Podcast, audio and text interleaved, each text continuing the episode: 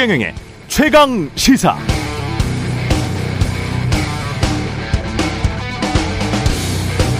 네, 지난번에 최강 시사에서 어떤 법학 박사가 KBS는 정부 방송이라고 했다가 제가 아닙니다. KBS는 정부 방송이 아니라 공영 방송이라고 정정해 드린 적이 있는데요. 어, 공영 방송과 정부 방송은 단어도 개념도 완전히 다릅니다. 공영 방송이라고 하면 영어로 public broadcasting, 정부 방송은 governmental broadcasting이라고 하죠. 우리가 영국 BBC를 public broadcasting, 공영방송이라고 부르고요. 중국의 CCTV는 중국의 관영 방송, 중국 정부의 말을 대변하는 방송이라고 여기는 이유도 여기에 있습니다. 핵심은 방송이 정부로부터 얼마나 독립되어 있느냐에 따라서 공영이냐, 중국 CCTV 같은 관영이냐, 이렇게 됩니다. 제도 문화, 정치, 사회적 결과물이죠. 한국은 어떨까요? KBS는 영국 BBC 같은 공영 방송일까요? 아니면 중국의 CCTV 같은 관연 관영 방송일까요? 다르게 한번 질문해 보겠습니다. 자유민주주의 국가 대한민국에서 KBS는 영국 BBC 같은 공영 방송을 지향할까요? 지향해야 할까요? 아니면 중국의 CCTV화 중국의 CCTV처럼 되어야 할까요? 어떻게 생각하십니까? 네, 안녕하십니까. 6월 9일 세상에 이익이 되는 방송 최경령의 최강시사 출발합니다. 저는 KBS 최경령 기자고요. 최경령의 최강시사 유튜브에서도 실시간 방송합니다. 문자 참여는 짧은 문자 50원, 긴 문자 100원이 드는 샵9730 공오플 무료고요. KBS 일라디오 채널 정치경제 사회문화 등 다양한 명품 콘텐츠가 있습니다. 구독과 좋아요 댓글 부탁드리고요. 오늘 최강 시사 국민의힘 시민단체 선지와 선진화 특위위원장입니다. 하경, 하태경 의원에게 시민단체 개혁 방안에 대해서 이야기 들어보고요. 이어서 참여연대 한상희 공동대표에게 시민단체 입장 들어보겠습니다. 3번 뉴스는 쉽니다. 그리고 박찬하 축구 해설위원이 기다리고 있습니다.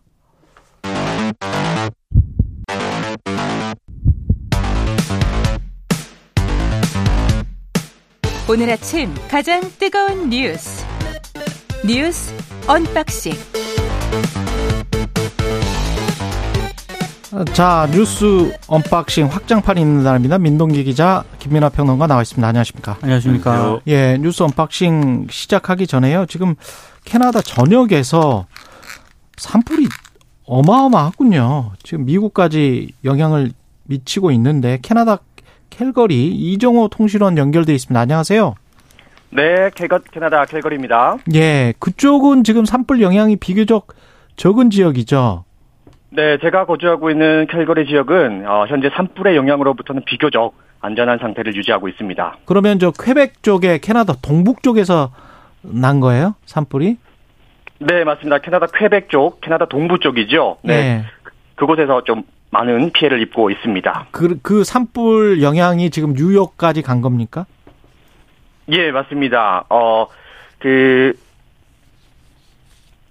캐나다, 여보세요? 마, 예, 말씀하십시오. 아, 예, 예, 죄송합니다. 예. 예. 어, 캐나다 동부 지역에서 발생한 산불로 인해서 그 연기가 미국 뉴욕 동부 지역까지 퍼져 나간 걸로 지금 조사되고 있습니다. 그 얼마 전에 그 산불 났었던 알버타 북부 지역 산불 현장에를 지나가셨었어요? 아, 예. 예. 어, 지난달 초에 발생한 알버타 북부 지역 큰 산불 지역에 예. 제가 어, 개인적인 업무를 보기 위해서 좀 지나가게 됐는데요. 예. 어, 그 당시에는 다행히 짙은 연기와 불길은 어, 보이지 않았고요. 어, 2주 전에 내린 비로 인해서 웬만한 불길이 다 잡혔기 때문에 어, 음. 볼 수는 없었습니다. 어, 다만 깊은 숲속에서는 아직도 헬기로 불을 끈다는 소식을 들을 수가 있어서요. 어, 실제로 가보니까 헬기들이 많이 날아다니고 또 착륙해 있고 준비하고 있는 모습을 볼 수 있었습니다. 지난달 초면 지금 산불이 한 달 이상 진행되고 있다는 겁니까? 네, 그렇습니다. 약 한, 약 한 달 이상 계속된 산불이 지금 진행되고 있습니다. 어느 정도로 태웠어요? 어, 규모로 따지면 대한민국 면적의 한 3분의 1 정도, 네, 지금 소실된 걸로 파악되고 있습니다. 엄청나군요. 그, 네. 어, 현재까지 어느 정도의 피해가 있는지 좀 자, 세히 전해 주십시오. 네, 알버타 북부 지역 산불과 비슷한 시기에 발생한 캐나다 동부 지역 산불로 인해서 예. 어, 앞서 말씀드린 것처럼 대한민국 면적의 약 3분의 1 이상 소실되고 있고요. 어, 또 곳곳에 도로와 또 고압 송전선이 폐쇄되고 또 통신이 중단되는 등 특히 이 쾌백주의 주요 인프라가 차단이 됐습니다. 어, 그리고 원주민 6,500명을 포함해 2만여 명 이상의 주민이 대피하기도 했는데요. 어, 그리고 제가 동부 지역에 계신 교민분들과도 말씀을 나누어 봤습니다. 예. 어, 뿌연 공기와 또 심한 냄새로 인해서 출퇴근을 비롯한 야외 활동에 많은 어려움을 겪고 있고 또 그동안 사용하지 않던 마스크도 다시 꺼내 쓰는 사람들이 많이 늘고 있다고 합니다. 그렇군요. 어, 그리고 아직까지는 산불로 인한 교민분들의 직접적인 피해 상황은 보고되지는 않았습니다. 이것도 뭐 이상 기후나 이런 것들 때문인가요? 네, 그렇습니다. 캐나다 국영방송 CBC는 지난달 네. 시작된 캐나다 산불이 어, 한 달 만에 지난 10년 평균의 18배에 달하는 피해를 기록하는 등 이례적인 양상으로 번지고 있다고 발표했는데요. 예. 어, 캐나다 정부는 기후 변화를 말씀해 주신 것처럼 기후 변화를 가장 큰 원인으로 꼽고 있습니다. 어, 덥고 건조한 기후가 발화 가능성을 높이기 때문입니다. 예, 알겠습니다. 여기까지 듣겠습니다. 캐나다 캘거리의 이정호 통신원이었습니다. 고맙습니다. 네, 감사합니다. 예, 우리나라 면적이 천만 헥타르 정도 되는데 300만 헥타르를 태웠으면 엄청나군요. 그러니까 이게 예. 기후 변화 얘기를 말씀을 하셨는데 예. 실제로 캐나다가 지난 겨울에 강수량도 적었고요. 예. 그리고 봄에도 건조한 기후가 계속 이어졌다고 합니다. 그러니까 그런 상황에서 예. 뭐 기온 상승, 장기간 가뭄, 그리고 뭐 강우 패턴도 막 변화하다 보니까 그렇죠. 이런 것들이 이제 통제 불능 상황으로 가고 있다. 뭐 이런 지적들이 나오고 있더라고요. 근데 그 산불의 매연이 남쪽으로 남하하면서 뉴욕까지 다 덮쳐가지고 뭐 사람들이 마스크 쓰고 바, 야외 활동은 거의 못하는 상황으로 돼버리더라고요. 지금 뭐 대기질이 예. 뉴욕이라든가 이런 쪽에 대기질이 뭐 최악 수준으로 가고 있다고 하는데 대단하군요. 예. 사진을 보니까 음. 이온 주황색 그렇죠. 그러니까 태양빛이 이제 어, 그것에 덮이다 보니까 어, 좀 뿌옇고 주황색이고 그러니까는 현지 언론은 여기 화성 같다 이렇게 쓰더라고요 이제 예. 화성에 온 것 같다 이렇게 쓰는데 예.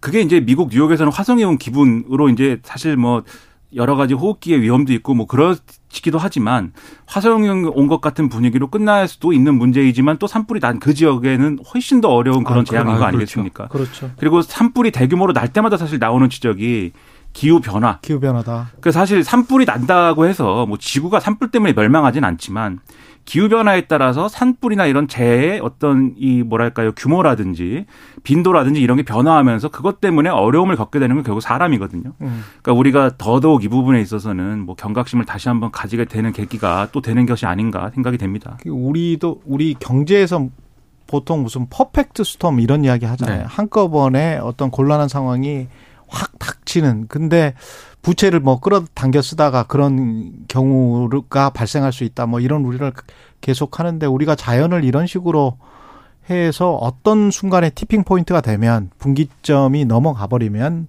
그때는 우리가 손쓸 수 없는 우리가 뭐 과학이라고 하지만 인간이 알고 있는 게 뭐 얼마나 미미합니까? 그렇죠. 사실은 예, 잘 모르잖아요.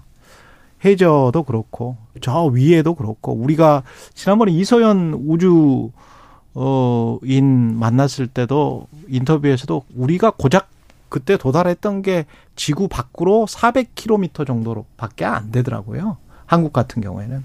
그러면 저 화성 넘어서 저 진짜 광활한 우주에 뭐가 있는지 뭐 이 우주의 세계가 어떻게 작동하고 있는지는 우리가 잘 알 수가 없죠. 예. 김우철 KBS 사장은 수신료 분리징수를 철회하면 사퇴하겠다라고 어제 말했고 대통령실은 그에 대해서 답변을 했고요. 어제 이제 기자회견을 열었는데요. 예. 전임 정권에서 사장으로 임명된 본인이 문제라면 사장직을 내려놓겠다. 그러니 대통령께서는 수신료 분리 징수 추진을 즉각 철회해달라. 이렇게 얘기를 했습니다. KBS 아, 근간을 와해시킬 수 있는 사안이 인기 투표와 같은 추천수, 댓글수로 결정되는 것은 받아들이기 힘들다. 이렇게 얘기를 했고요. 어, 그리고 대통령실의 그 수신료 분리 징수 권고가 나오기까지 합당한 논의 절차가 없었다는 점도 함께 지적을 했습니다. 그러면서 다양한 시각을 지닌 여러 분야의 전문가가 참여해 충분한 논의를 진행을 했는지 강한 의구심이 들 수밖에 없다고도 얘기를 했고, 어, 그러면서 수신료 징수 주체인 KBS를 논의 과정에 포함하는 협의체 구성도 제안을 했는데요. 아, 일단 KBS를 포함해서 방통위, 산업부가 함께 협의체를 구성할 것을 정식으로 제안한다고 밝혔습니다. 대통령실 입장도 이제 오후에 어제 오후에 바로 나왔는데 사장이 물러나면 방만 경영 문제나 보도 공정성 문제 부분이 개선될 수 있을지 모르지만 시총료 분리 징수는 완전히 별개의 문제다라고 얘기를 했고 지금 국민이 KBS에 원하는 것은 시총료 분리 징수이고 사실상 준조세를 강제로 걷지 말아달라는 것이다. 이렇게 입장을 내놓았습니다. 음. 그러니까 뭐 이 문제에 대해서는 사실 할 말도 많고 뭐 짚어야 될 것도 많은데 뭐 이 자리에선 삼가고 다른 자리에서 뭐 많은 얘기를 해야 될 것 같고요. 다른 방송사에서 이, 이, 많은 이야기를 하고 계시던데 두 분이? 야, 어제 어제도 좀 했습니다. 저는 네, 저는 가, 다른데 가는 데가 없어가지고 예, 아, 그래? 할 자리가 없는데 예. 네, 집에서 저는 하도록 하겠습니다. 예. 얘기를 집에서 예. 하는데 근데 아무튼 이제 이 문제에 대해서는 저는 뭐 지난번에도 말씀드렸듯이 다양한 방식이 있을 수가 있습니다. 수신료를 걷는 문제에 대해서는 그래서 대통령실이 이게 예를 들면 공영방송 KBS의 뭐 사장 사퇴 이런 문제와는 별개다라고 얘기를 했으니까 그러면 이 수신료를 어떻게 거두면 좋은 것인지를 명확하게 그러면 좋은 방법을 찾는 건데 찾는 것에 집중해서 얘기를 했으면 좋겠다 이 생각이 먼저 들고요.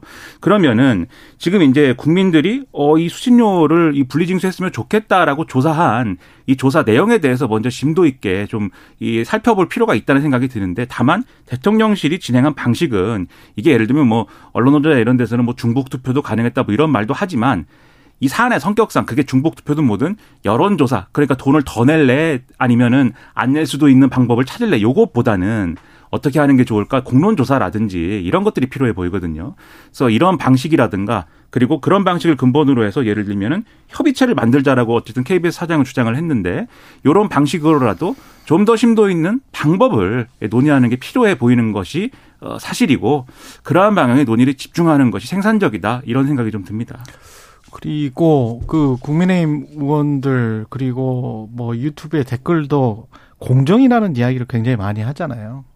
근데 공정이라는 게 한국에 와서 굉장히 고생을 많이 하는데 BBC의 제작 윤리 가이드라인을 제가 나중에 오프닝에 소개를 해드릴게요. 그 공정성 임파셜리티에 관해서 불편 부당한 공정성이 어떻게 어, 영국의 BBC 세계 최고의 언론사고 어뭐 미국에서도 영국에서도 뭐 유럽에서는 다 인정을 하고 있고요.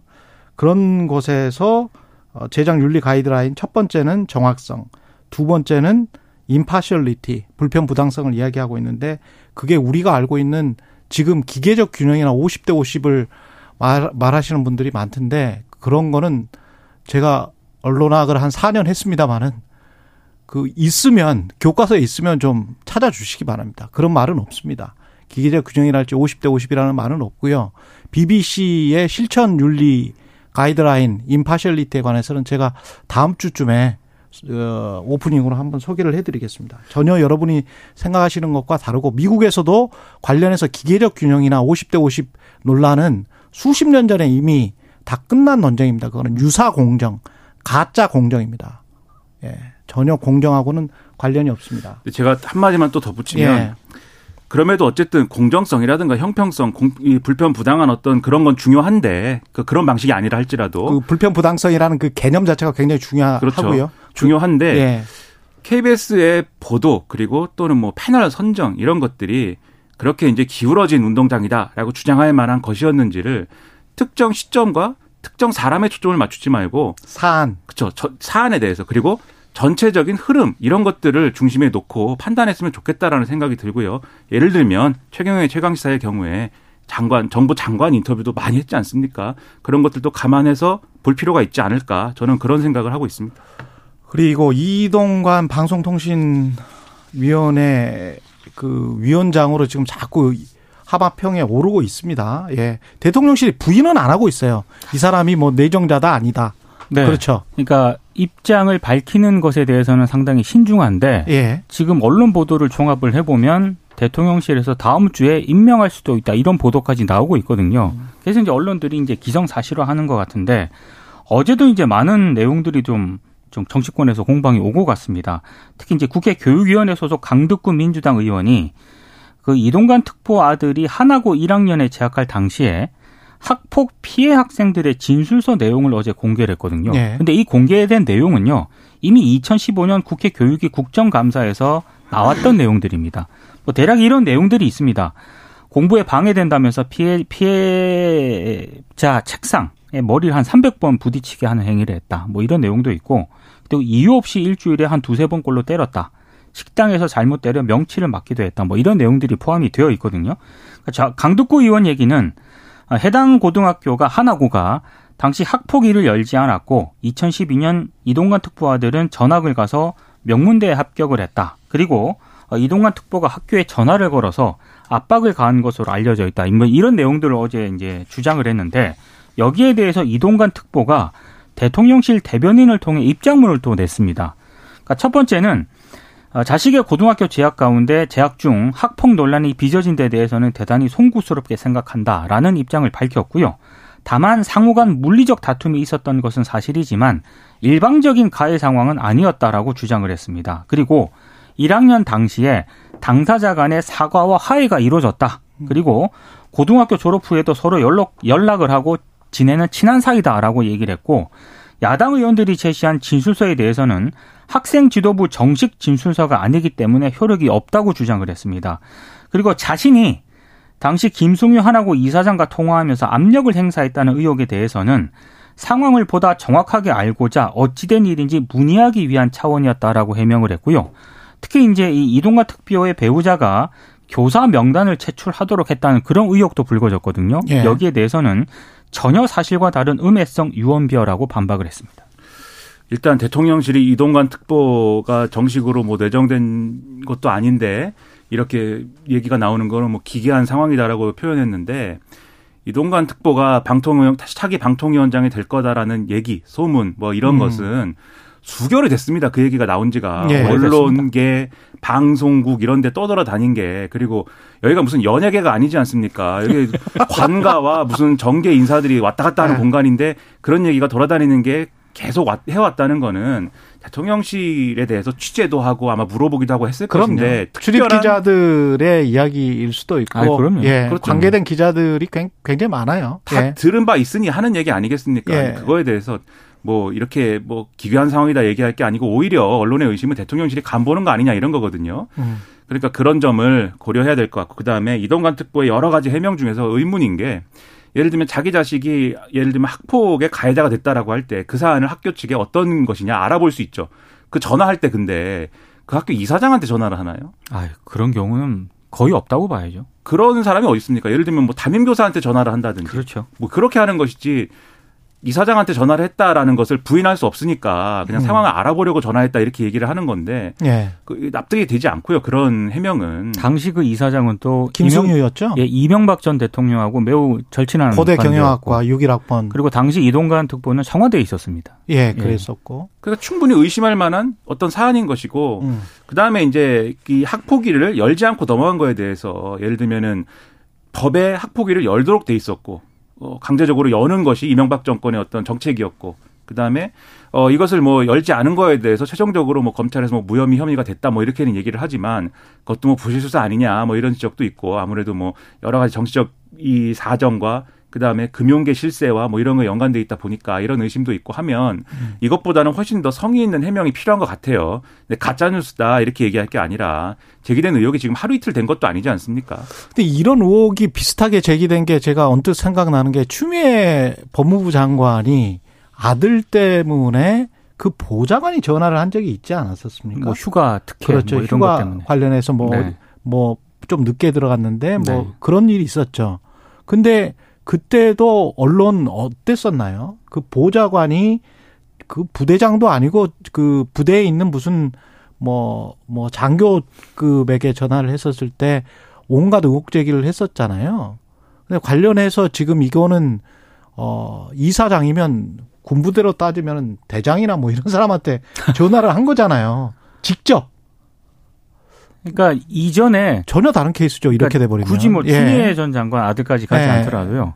정순신 이른바 그렇죠. 네. 예. 그전 검사 뭐 변호사라도 하고 이분의 아들 학폭이 불거졌을 때 언론들이 보도했던 그런 양하고 비교를 해보면 조금 이상한 대목이 있긴 하고요. 다만 이런 부분은 있습니다. 그러니까 아, 다 지금 뭐 이렇게 막 문제가 없다는 식으로 하는 건 아니고 오늘 언론 보도를 보니까 대통령실의 관계자가 익명으로 인터뷰를 했는데 음. 상당히 우려스럽다라는 그런 멘트를 하기도 했고 그리고 잠시 뒤에 인터뷰하실 하태경 국민의힘 의원 같은 경우에도요.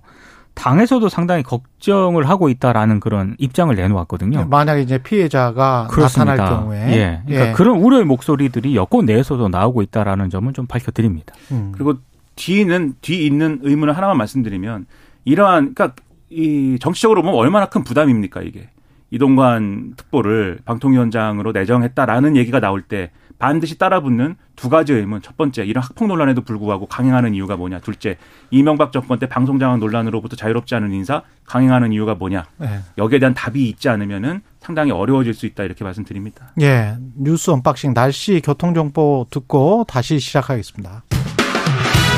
최경영의 최강 시사는 여러분과 함께합니다. 짧은 문자 50원, 긴 문자 100원이 드는 샵 9730. 어플 콩과 유튜브는 무료로 참여하실 수 있습니다. 네. 20세 이하 월드컵 축구 지금 경기 진행 중인데 후반 35분 지나고 있습니다. 이탈리아, 대한민국, 대한민국 대 이탈리아 1대 1입니다.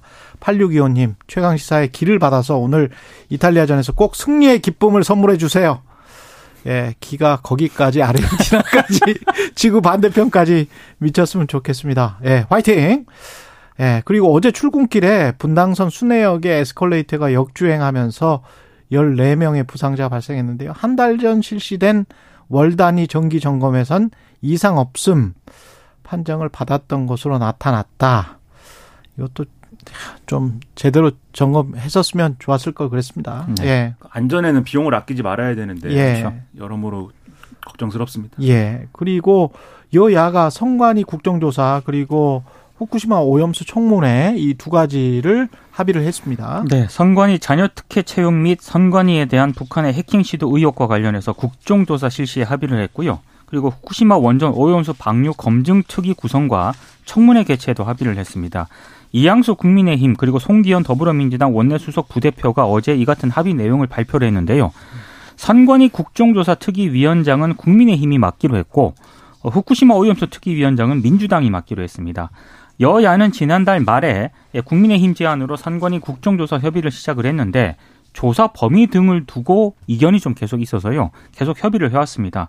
일단 선관위 국정조사와 관련해서는 12일에서 14일쯤 공동으로 조사 요구서를 국회 본회의에 제출을 하고요. 21일 본회의에서 조사 계획서 채택을 시도를 합니다. 목표대로라면 이르면 이달 말에 국정조사 특별위원회 가동이 시작이 될 것으로 보이고요. 후쿠시마 원전 오염수 특위와 관련해서는 일단 다음 주 중으로 특위 구성 결의안을 본회의에 제출을 하고 예. 이때 만에 의결이 되면 이후 양당에서 특위위원을 구성을 하는데 뭐 구체적인 활동 일자라든가 특위 차원에서 협의해서 결정할 예정입니다.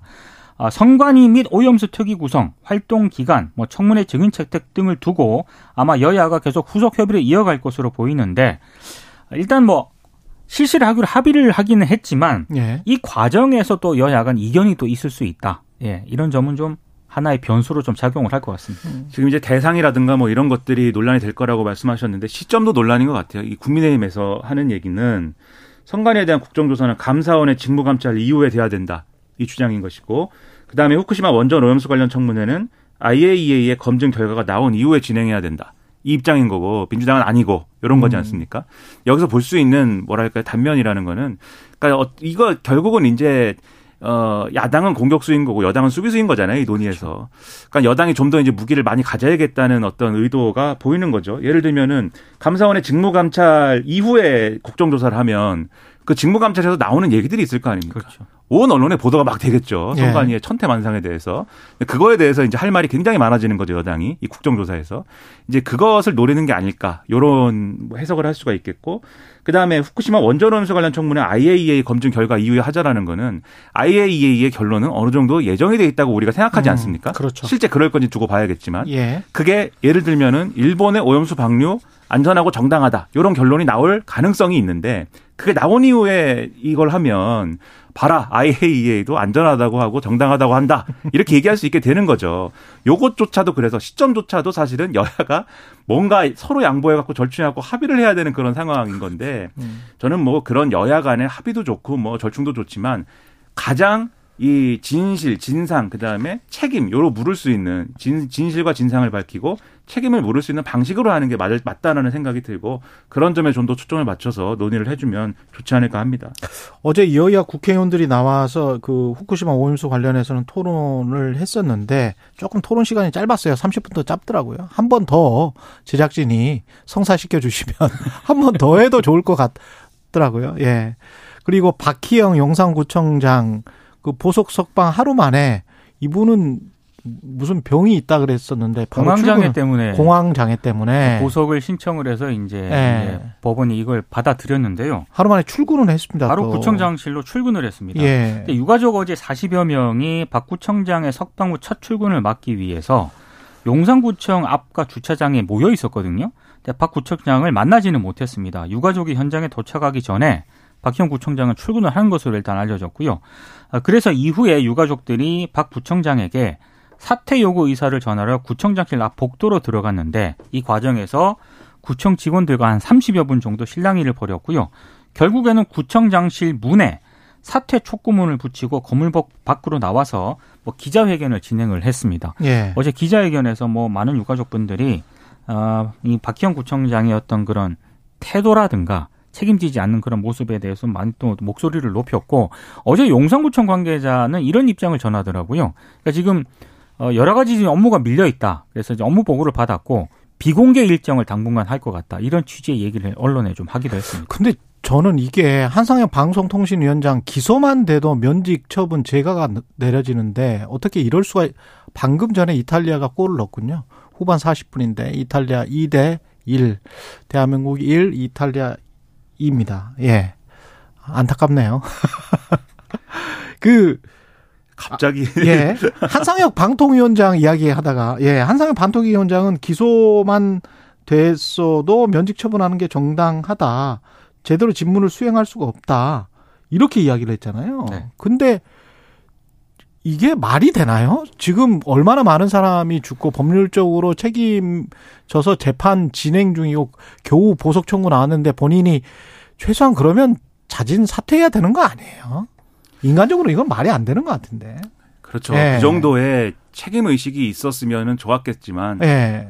우리 그러니까 구청장도 결국은 정치인 아니겠습니까? 선거 출마해갖고 이제 당선된 사람이니까. 아니 그럼 제보 보궐선거 하면 되는 거 아니에요? 그러니까 그 네. 우리 최근의 정치를 보면은 그런 책임 의식이라든가 무슨 뭐 내가 안고 가겠습니다 이런 거보다는 조금이라도 손에 안 보려고 하고 조금이라도 자리 보존하려고 하고 조그만 그걸 안, 뭐, 놓지 않으려고 하는 그런 모습이 전반적으로 강한 것 같고 이거 마찬가지입니다. 제가 볼 때 자진 사퇴한다든지 뭐 그런 것도 필요하고 그게 아니라면 이렇게 출근을 숨어서 할 게 아니라 그렇죠. 이 가족들을 만나고 그러면 만나서 예를 들면 그렇죠. 과거에 과거에 세월호 참사한 때 이주영 해수부 장관이 그 거기 가서 앉아 있었잖아요. 수염도 안 깎고 그 꼭 그렇게까지 하지 않더라도 적어도 무슨 노력을 하는 모습을 보여줘야지. 그리고 관련된 자료가 영상구에 좀 많이 있으면 그런 거라도 가족들한테 유가족들한테 좀 제공을 해서 우리는 어떻게 판단을 했고 어땠다 뭐 CCTV라도 보여주고 뭐 뭔가 좀 투명한 행정을 해야 되는 거 아닙니까? 그렇죠. 그렇죠. 그리고 만약에 네. 이분이 정말 공황장애라든가 이런 뭐 어떤 문제 때문에 그렇게 못하겠다 전면에 못 나서겠다라고 하면은 구청장이 아니라 그 구청장에 소속된 정당에서 나서든지 음. 이런 뭐가 일련의 과정이 있어야 되는 거잖아요. 근데 숨어서 출근하고 우리는 정상적으로 이 보석으로 나왔으니까 용산구 업무를 정상적으로 그냥 한다. 근데 그거는 비공개로 하는 거다. 이거 너무 뻔뻔한 것 같아요. 그렇죠. 진짜. 이거는 제가 네. 볼때 어, 어느 누구도 잘한다고 얘기할 수 없는 그런 모습이고 그런 모습만 왜 국민들에게 보여주려고 합니까? 이러지 말았으면 좋겠습니다. 예. 그리고 경사노위가 한국노총이 빠졌는데 여권 일각에서는 경사노위 재편론 뭐 다른 다른 노동조합을 넣자 뭐 이런 이야기인 것 같습니다. 그러니까 국민의힘 내부에서는요, 이 경사노위의 노동계 대표 몫으로 배정된 민주노총과 한국노총의 지위를 축소하자 이런 주장도 나오고 있습니다. 어, 잠시 뒤에 인터뷰하신 하태경 의원이 예. 어제 CBS 라디오와 인터뷰에서 이른바 MG 노조도 있고 비정규직도 있고 전체 노동자의 수적인 대표성을 반영을 해서 새롭게 구성할 필요가 있다면서 경사노위 세판 짜기를 언급을 했고요. 그리고 김문수 경사노위 위원장도 어제 한 조찬 포럼에서 대표성은 없지만 MZ 세대 중심인 새로 고침 노동자 협의회라든가 한국노총 내 지역 산별 조직과 계속 대화하겠다 이렇게 얘기를 했습니다.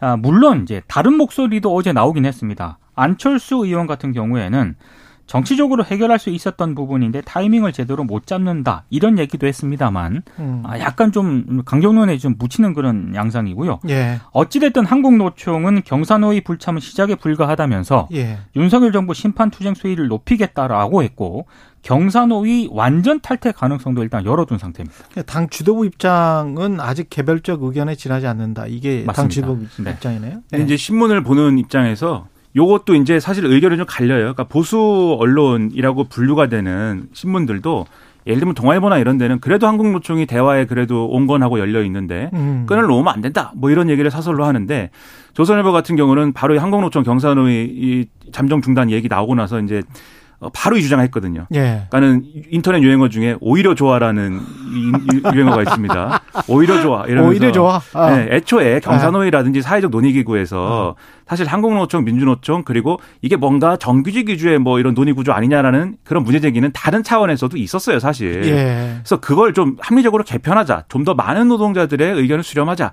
이런 음. 부분에서 이 대상 확대는 저는 충분히 논의할 수 있는 문제다. 다만 아. 그게 그렇죠. 이 기회에 한국노총은 한국노총 민주노총 양대노총은 제끼고 가자 이렇게 되면은 오히려 이 여기에 참여하는 노동자들의 어떤 비율 숫자는 줄어드는 거 아닙니까 그러면 맞습니다. 그렇게 예. 할게 아니라 개편 문제는 개편 문제대로 얘기하는 것이고 또 별개로 한국노총의 대화 참여는 그걸 위한 어떤 조건을 만들기 위한 노동개혁 방안을 다시 공감대를 만들고 노력하고 이런 게 병행돼야 되는 것이죠. 오히려 좋아. 이거는 저는 아니라고 생각을 합니다. 대화에 참여할 파트너인 비정규직이 그 어떤 조직으로서 많이 뭉쳐져 있으면 네. 그 분들이 그 정도의 비율만큼 이렇게 들어가서 대화에 참여하는 건 아주 바람직한 거라고 생각을 합니다. 네. 근데 이제 안타깝게도 그 정도로 조직화돼 있지 않잖아요. 그래서 빨리 조직화가 돼서 그분들이 그 정도 포션은 60% 이상 되는 거 아니에요? 지금? 그렇죠. 그렇죠. 어, 전체 네. 노동자에 그러면 그 사람들도 거기에 들어가서 경사노위 참여해가지고 어 정부나 사측이랑 협상을 할 수 있으면 아주 좋죠. 예. 그리고 추경호 어, 경제부총리가 올해 성장률 전망 1.6%에서 하향 조정할 것 같다. 예. 그니까 이 얘기를 추경호 부총리가 공식화했습니다. 예. OECD도 0.1% 포인트 낮추지 않았습니까? 예. 그리고 국제통화기금 한국개발연구원도 1.5%로 전망을 했거든요. 그러니까 아무래도 좀 하향치를 공식화한 것으로 보이는데 정부도 조만간 하반기 경제정책 방향을 발표하면서 전망치를 끌어내릴 것으로 일단 예상이 되고 있습니다. 아, 그만큼 이제 경제가 좀 어려워진다는 그런 얘기고요. 어제 이 얘기도 했거든요. 이달 29일에 한일 재무장관 회의가 예정이 되어 있는데 예. 양국 간 경제 현황과 한일 통화 수화프 문제를 논의할 예정이다. 이렇게 얘기를 했습니다.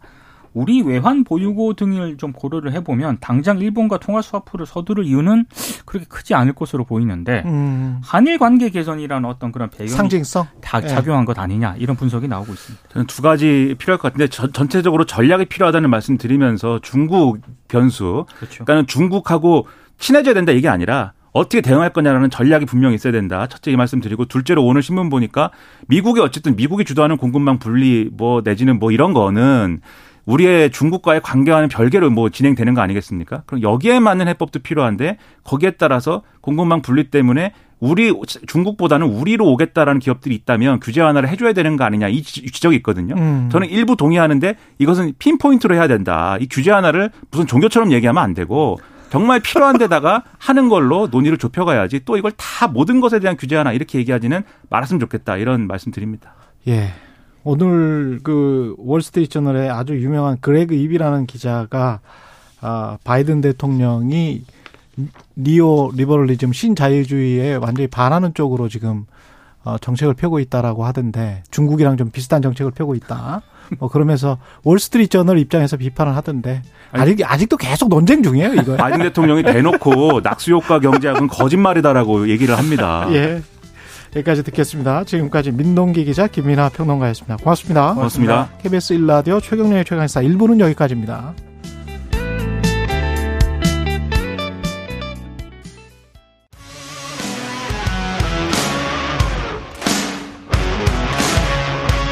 오늘 하루 이슈의 중심 최경영의 최강 시사.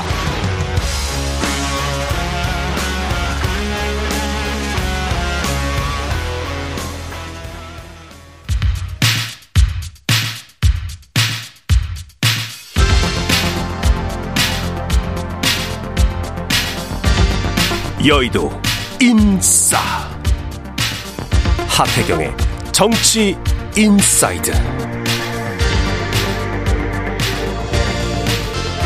네, 여의도의 정치 인싸 하태경의 정치 inside 국민의힘 하태경 의원 매달 월간으로 모셔서 여의도 정치의 뜨거운 현안들 예리한 하태경 의원의 시각과 말로 풀어보고 있습니다.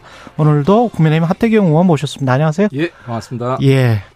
아쉽 게도 이탈리아전 2대1 이탈리아 승리로 끝나버렸습니다. 예. 그렇지만 우리 선수들 잘 싸웠습니다. 관련해서 3부에서 박찬하 해설위원과 정리를 해보겠고요. 예. 예, 맛있긴 하지만 다음에는 4강 꼭으로 갈 겁니다.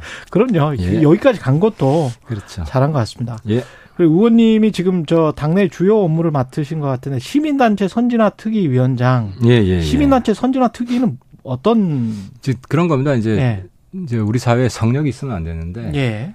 최근 몇 년간 이제 시민단체 분야가 예. 견제받지 않은 성역으로 존재했었고, 예. 어, 근데 이제 뭐 독자적으로 어. 움직이면 뭐 저희들이 개입할 필요는 없지만, 어. 어, 국민 세금이 상당히 들어갔거든요. 보조금이 들어간다? 네, 그래서, 그렇죠. 그래서 보조금이 들어가는 그 시민단체 그 아. 영역에 대해서 한번 점검을 해볼 필요가 있어서, 어, 저희들이 음. 한번 살펴보고 있고, 또 크게는 그렇습니다. 이제 우리 시민단체 역사를 보면, 예. 이게 87년 민주화 이후에 이제 꽃을 피우거든요. 그렇죠. 이제 주력이 이제 민주화 운동권 출신들입니다. 예. 근데 지금 보면 민주당에서 돈봉투 사건으로 예. 민주화 운동권 출신들이 고여서 썩은 이런 냄새가 나잖아요. 예.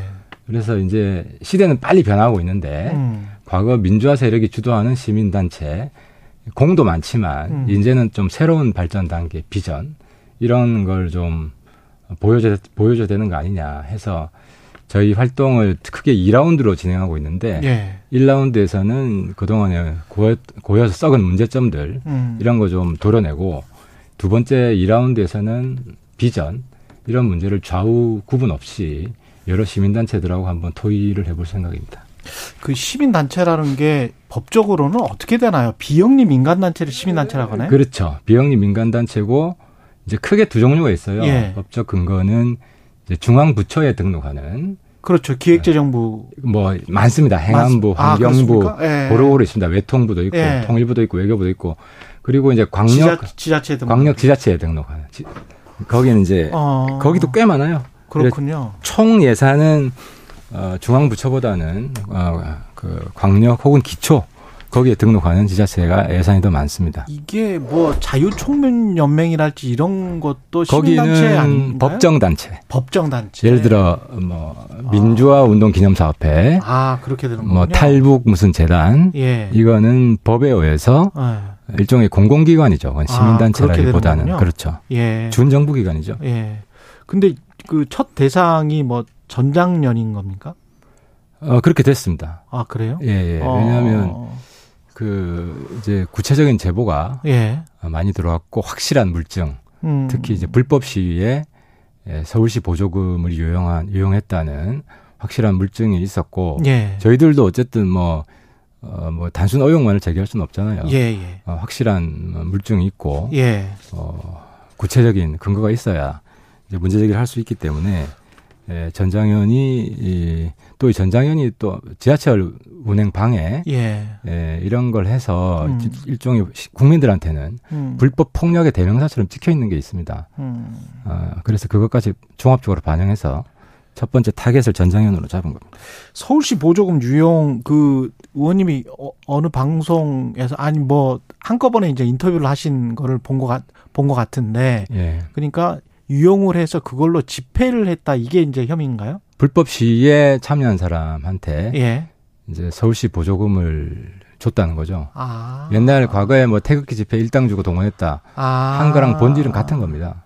그런 식으로 이제 저 집회에 나오면 그 돈을 몇만을 준 돈을 아. 몇만을 준다. 예. 그렇게 해서 불법 시위를 했다. 불법 집회를 했다. 그렇죠. 그렇군요. 그리고 거기다가 예. 이제 일부 어, 이제 그 참여했던 특히 지하철 운행 방해 예. 시에 참여했던 한 두 분 정도의 제보는 음. 어, 지하철 시에 안 넣으면 예. 당신들 월급 안 준다. 예. 이런 식으로 반강제적으로 동원된 것이다. 뭐 이런 음. 증언까지 나와서 저희들이 어제 수사 의뢰서를 제출을 했고요. 그렇군요. 예, 아마 수사가 진행이 될 겁니다. 예, 전장년 쪽에서는 보조금 유형이 아닌 공공 일자리 사업이고 공공 일자리 사업이고 유엔 공고에 따라서 서울시가 만든 것이다. 그 부분도 예. 사실 이제 근본적인 문제가 있는 건데 그 예. 두, 두 개예요. 그 그렇다고 하더라도 음. 불법 시를 서울시가 돈 주라고 한 적은 없고 음. 어, 그리고 이제 두 번째로 그 박원순 시장 때 돌아가셨기 때문에 자꾸 제가 이름 거명하는 것이 예. 좀뭐 미안하긴 한데 예. 어쨌든 박원순 시장 때 집회 시위 참여도 일이다라는 걸 인정을 해준 겁니다 정책적으로 아 합법적인 집회 시위 참여는 이, 이은 그 장애인들에게는 아. 이것도 일자리다. 그런 게 뭐 혹시 내교 전장위원회 내교나 뭐 이런 거에 있어요? 에, 이제 서울시랑 이제 합의를 한 것 같습니다. 전장현 측 주장인데 예. 합의를 했고 예. 어, 문제를 전혀 삼지 않았습니다. 그렇게 해왔어도 서울 그게 서울시에서 예, 박원순 시장 시절에는 시절에 그래서 예. 그게 한 3년간 그 예산액이 한 80억 됩니다. 음. 80억 되고 저희들이 박한 거는 40억 정도가 음. 집회 시 참여한 거를 일자리로 어 이제 환산을 해서 음. 이제 월급을 줬다.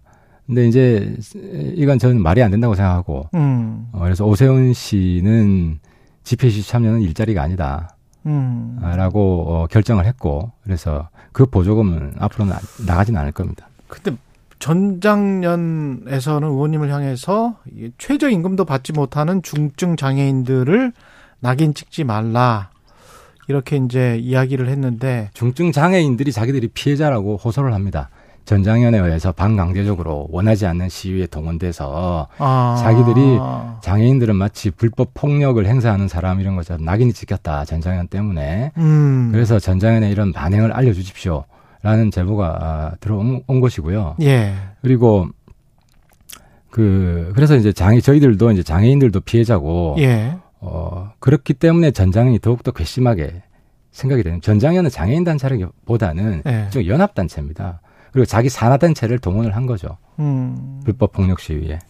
근데 그 전장현 쪽에서 아마 반론을 하자면 그렇게 어 해서 집회나 시위를 해가지고 어떤 어 장애인들의 권리를 더 찾게 되면 그러면 불법 시위에 참여한 사람들도 전반적으로 혜택이 가니까 시위 동료 차원에서 좀 나와 달라. 그러니까 저희들이 중증 장애인 일자리는 예. 적어도 상당히 관대하게 하는 것은 동의를 합니다. 음. 예를 들어서 어 일반인들이 예. 미술 좋아하는 사람이 그림 그리는 예. 이런 걸 일자리로 볼 수는 없잖아요. 하지만 그, 중증 장애인은 그냥 개인 취미로 그림 그리는 것도 그렇죠. 노동 시간으로 그렇죠. 예, 인정을 해서 예, 예. 돈을 주고 그렇죠. 그 노래 좋아하는 사람은 뭐 그런 개념 노래 연습하는 예. 그것도 저희들이 이제 권력 일자리로 이 정도는 예. 인정해 줄 수 있습니다. 하지만 집회 시 참여하는 거는 너무 과하지 않느냐 음.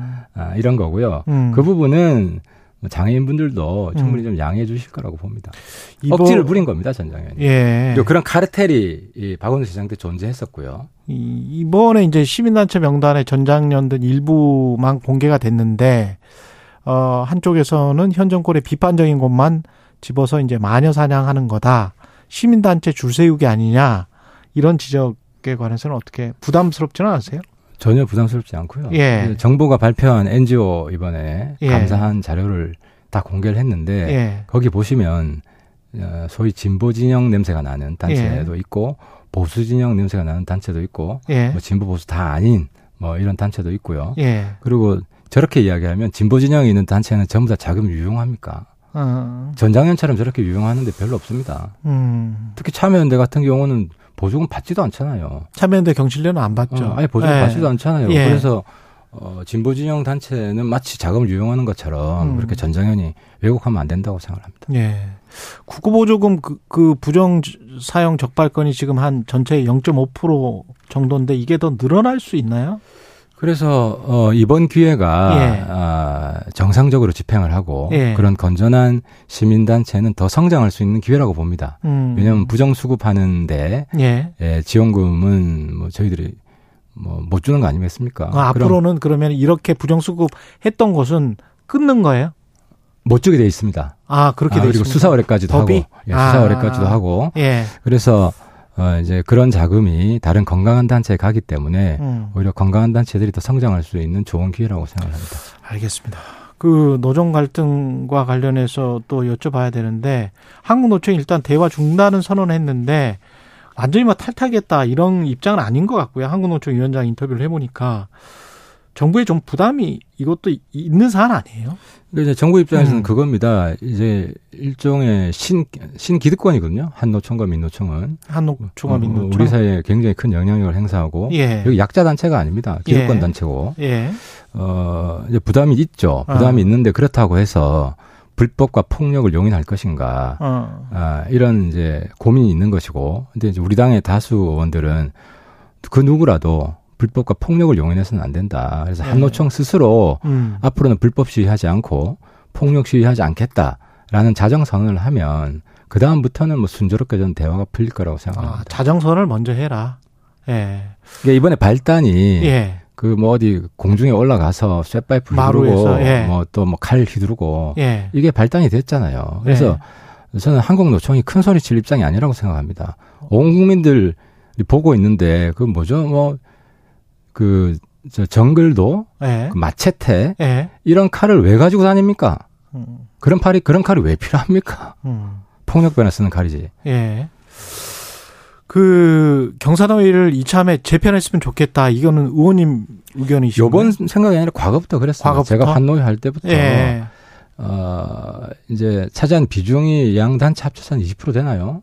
음, 노동자 전체 노동자. 예, 전체 노동자. 수, 숫자가 숫자 어, 조합원 숫자를 따져 보면 어, 그렇죠. 예. 그리고 이제 한노총, 민노총은 조직하기가 쉬운 노동자들입니다. 예. 대체로 정규직이 많고 크고 네, 그죠. 기 업들이 큰 기업들이 예. 많고. 근데 이제 비정규직은 조직하기가 어렵습니다. 그렇죠. 그럼 조직될 때까지 기다리면은 어. 영원 요원합니다. 어. 비정규직 자체가 한 곳에 정착하지 않고 왔다 갔다 하기 때문에 조직되기 어려운 성격이 있습니다. 그거 어떻게 그래서, 해야 돼요? 그러면? 그래서 이제 네. 어, 비정규직의 의사를 대변하는 네. 이런 이제 단체와 예. 특히 또 2030 음. 어, 새로운 또 이제 가치관을 가지고 있는 예. 어, 이런 이제 단체들이 예. 대변하는 층이 있거든요. 예. 그걸 좀 뭐 산술적으로 딱 반영하지는 못하지만 예. 조직 숫자와 대변하는 층의 좀 균형을 예. 해서 제가 볼 때는 한 1대 1대 1대 1 그러니까 어. 기존에 한노총 민노총이 50대 50 지분이었다면 예. 어. 한그 비중을 한 25, 25로 하고 또는 30, 30, 30 아니 비정규직 한 25, 25? MZ 노조 한 25. 어. 이 정도로 하면 좀 노동 계층 전체를 예. 좀 균형되게 반영하는 거 아니겠느냐. 이게 개인적인 생각입니다. 그렇군요. 근데 이 대표성이라는 게 조금 문제가 되기는 할 것 같습니다. 그 당장 뭐 MG 내조 같은 경우도 예 보니까 주로 사무직 어떤 LG 쪽 그 계열사들의 사무직 이 들이 많던데 그게 뭐 지하철도 있고 예. 지금 생겨나고 있기 때문에 예, 그건 명. 국회 내에서도 좀 의견을 좀 제출하고 예. 또 시민단체도 의견을 제출하고 음. 또 이제 그런 모습이 한노총, 민노총이 좀 음. 다시 태어나는 이런 과정이 아닌가 생각을 합니다. 근데 아까 저 한국노총이 먼저 그 사과를 하고 자정 노력을 해야 된다라고 말씀을 하셨는데 한국노총 쪽은 어 윤석열 정부 태도에 달렸다 이런 식으로 이야기를 했었거든요. 그렇게 되면 이게 풀릴 수 있을지 모르겠습니다. 어, 뭐 풀도록 노력을 해야죠. 음. 우리가 뭐 어, 노동계 전체를 적대시하는 게 아니라 불법과 폭력에 대해서 음. 어, 저희들 비판적인 입장이고 예. 거기에 소속된 이제 노조원들도 우리 국민이고 우리 시민들이고 예. 존중받아야 되고 그분들 예. 권익 복지 이런 건 옹호하는 입장이기 때문에 음. 근데 이제 에, 한노총 같은 경우는 이번에 보면 정부에서 그 회계 투명성 요구를 했잖아요. 예. 그 회계 투명성 요구가 정부한테 회계자를 제출하라는 게 아니라 예. 조합원들이 요구하면 언제든지 볼 수 있도록 비치해놔라 하는 거거든요. 그렇죠. 근데 이제 그걸 거부한 데를 제가 살펴보니까 아. 한노총 중앙에서는 다 거부해라고 지침을 내렸습니다. 어, 지침을 그렇게 내렸다. 중앙 한, 한, 한노총은 내렸는데 예. 그걸 수용한 그 이제 연맹, 음. 산별 연맹이나 지부주의가 거의 없습니다. 음. 그래서 한노총 리더십이 거의 작동하고 있지 않다. 음. 라는 이제 판단이 들었고 그래서 예. 한노총 지도부도 국민 정서와 너무 동떨어지게 지금 국민들 중에 불법 폭력을 용인해야 된다고 생각하는 사람들이 누가 있습니까? 음. 근데 계속 불법 폭력했어도 우리 잘못한 거 없다. 예. 정부가 잘못했다. 예. 이런 주장이 저는 전혀 통할 수 없다고 봅니다. 예. 그리고 오늘 사실 국민의힘은 최고위원 관련해서 보궐선거가 있는 날 아닙니까? 예, 있습니다. 예. 근데 지금 뉴스도 별로 안 나오고 잠잠한 분위기는 합니다. 예. 예 누가 될 것 같아요? 나요? 이거는? 저도 잘 모르겠습니다. 아, 네. 이거는 네, 전반적으로 관심이 떨어지는데 예. 국민들 관심은 떨어지고요. 왜냐하면 예. 당원이 투표 유권자가 아닙니다. 그렇죠. 이번에 아. 이제 소위 전국 전국위가 하는 거니까 위원이라고 뭐 예. 당협위원장이나 예. 어, 주요 뭐 분야별 위원회 위원장에서 한 300몇 명 유권자입니다. 음. 어, 그래서 그분들은 관심이 있죠. 예. 관심 있고 저도 뭐 어떤 분들이 나와 있는지는 잘 알고 있고. 예. 뭐 오늘 오전 중으로 결론을 내리려고 합니다. 그게 어떤 그 어, 정당 내에 어떤 역학관계나 이런 거에 영향을 미칠 아, 큰 영향 없습니다. 없죠. 네. 어차피 대표가 제일 중요한데. 네, 알겠습니다. 민주당 혁신위 관련해서는 그렇게 이대경 이사장 어, 그렇게 되고 난 다음에 김부겸 전 총리, 유인태 전 사무총장, 원혜영 전 의원, 뭐 이탄희 의원까지 뭐 거론되고 있다고 하던데 이 파장은 이렇게 해서 또 새로운 뭐 누군가가 나타나면 정리가 될 수 있는 거예요? 아니면 어떻게 되는 거예요? 이 혁신의 방향에 대해서 예. 서로 대립되고 있기 때문에 예. 친명계에서는 예. 비명계 축출이 혁신이다. 아, 아 친명계에서는 네, 비명계 축출이 핵심이고 예. 대의원 투표는 없애는 게 혁신이고 예. 이제 대의원들은 이제 비명계 지지가 많고 비명계에서는 또 다른 생각이 비명계는 이재명 대표 사태가 혁신이다. 아, 그렇게 되는 거군요. 본질은 아. 그겁니다. 쉽게 말씀을 드리면. 아. 그게, 네. 그러니까 비명계, 그것이다. 비명계가 원하는 혁신위원장을 이재명 대표가 수용할 수 있겠냐. 사실상 내분이 일어나고 있는 거다? 그렇죠. 혁신위원장으로 둘러싸고 어, 내전이 전개되고 내, 있는 거죠. 내전이 전개되고 있는 거고 1라운드에서는 네. 비명계 축출위원장을 뽑았는데 네. 그분이 하도 이상한 이야기를 많이 해서 네. 비명계가 승리한 상황이고 네. 2라운드에서는 이재명 대표 쪽에서 여권 카드를 준비하고 있겠죠. 여권 카드가 뭐가 있을까요? 가령 이제 김부겸, 유인태, 원혜영 이런 분들은 그냥 무난 무난할 것 같기도 하고 어떻게 보십니까? 그 무난한 사람은 아무것도 못하고 물러날 겁니다. 아 무난한 사람은 아무것도 못하고 물러날 것이다. 예. 아 그리고 어 반명 입장이 확고한 사람은 혁신위원장이 안 될 거고. 아 그럼 굉장히 좁아지네. 아, 그렇죠. 예. 친명 속으로는 친명인데 예. 이제 겉으로는 친명이 아닌 것처럼 보이는 예. 이게 이재명 씨가 이제 그런 케이스라고 이제 아, 생각을 했던 거죠. 예. 어, 이제 그런 사람을 찾고 있을 겁니다. 뭐 당 대표가 뭐 결단을 하거나 뭐 이럴 가능성은 없다. 있겠습니까? 네, 네. 다음 대선까지 나와야 되는데. 그리고 그 월요일에 지금 돈봉투 의혹 관련해서 다음 주 월요일이죠. 음. 윤관석, 이성만 의원 체포동의안 표결 진행될 예정인데 이거는 어, 떻게 전망하세요? 제가 이 케이스들을 보니까 예. 윤관석 의원은 이제 혐, 의가 액수가 좀 큽니다. 음. 이성만 의원은 작아요. 예. 그래서 액수가 작아서 이성만 의원은 판사 앞에 가면 그러니까 체포동의안 저는 본인이 통과시켜 달라고 해도 아. 그게 오히려 억울함을 푸는 길이다. 오히려 가결되는 게 낫다. 가결돼서 판사 앞에 가면 이제 구속 영장이 전 기각될 가능성이 높다고 생각을 하고요. 그렇군요. 어, 그래서 우리 당에서도 하영재 의원이 기각이 됐잖아요. 아. 어, 체포동의안 통과됐는데. 예, 예, 예. 그래서 오히려 자기 좀 그렇죠. 그죠. 예. 뭐 조금이라도 예. 명예를 회복한 게 있고. 예. 근데 이제 윤관석 의원은 잘 모르겠습니다. 아, 액, 수가 좀 크고 예. 핸드폰도 다 바꾸고 아, 증거, 증거인멸 정황들이 지금 혐의가 나온 게 뚜렷하기 때문에 예. 어, 잘 모르겠습니다. 그래서 음. 근데 앞에 나와서 윤관석 의원은 체포동의안 불유시켜 주십시오. 이성만 의원은 체포동의안 통과시켜 주십시오. 음. 두 분이 더 친하다고 하는데 예. 이렇게 서로 다른 이야기를 할 수가 있을지 아마 인간적인 고뇌가 많을 것 같습니다. 예, 여기까지 듣겠습니다. 국민의힘 하태경 의원이었습니다. 고맙습니다. 예, 수고하셨습니다. 여러분은 지금 KBS 1라디오 최경영의 최강 시사와 함께하고 계십니다.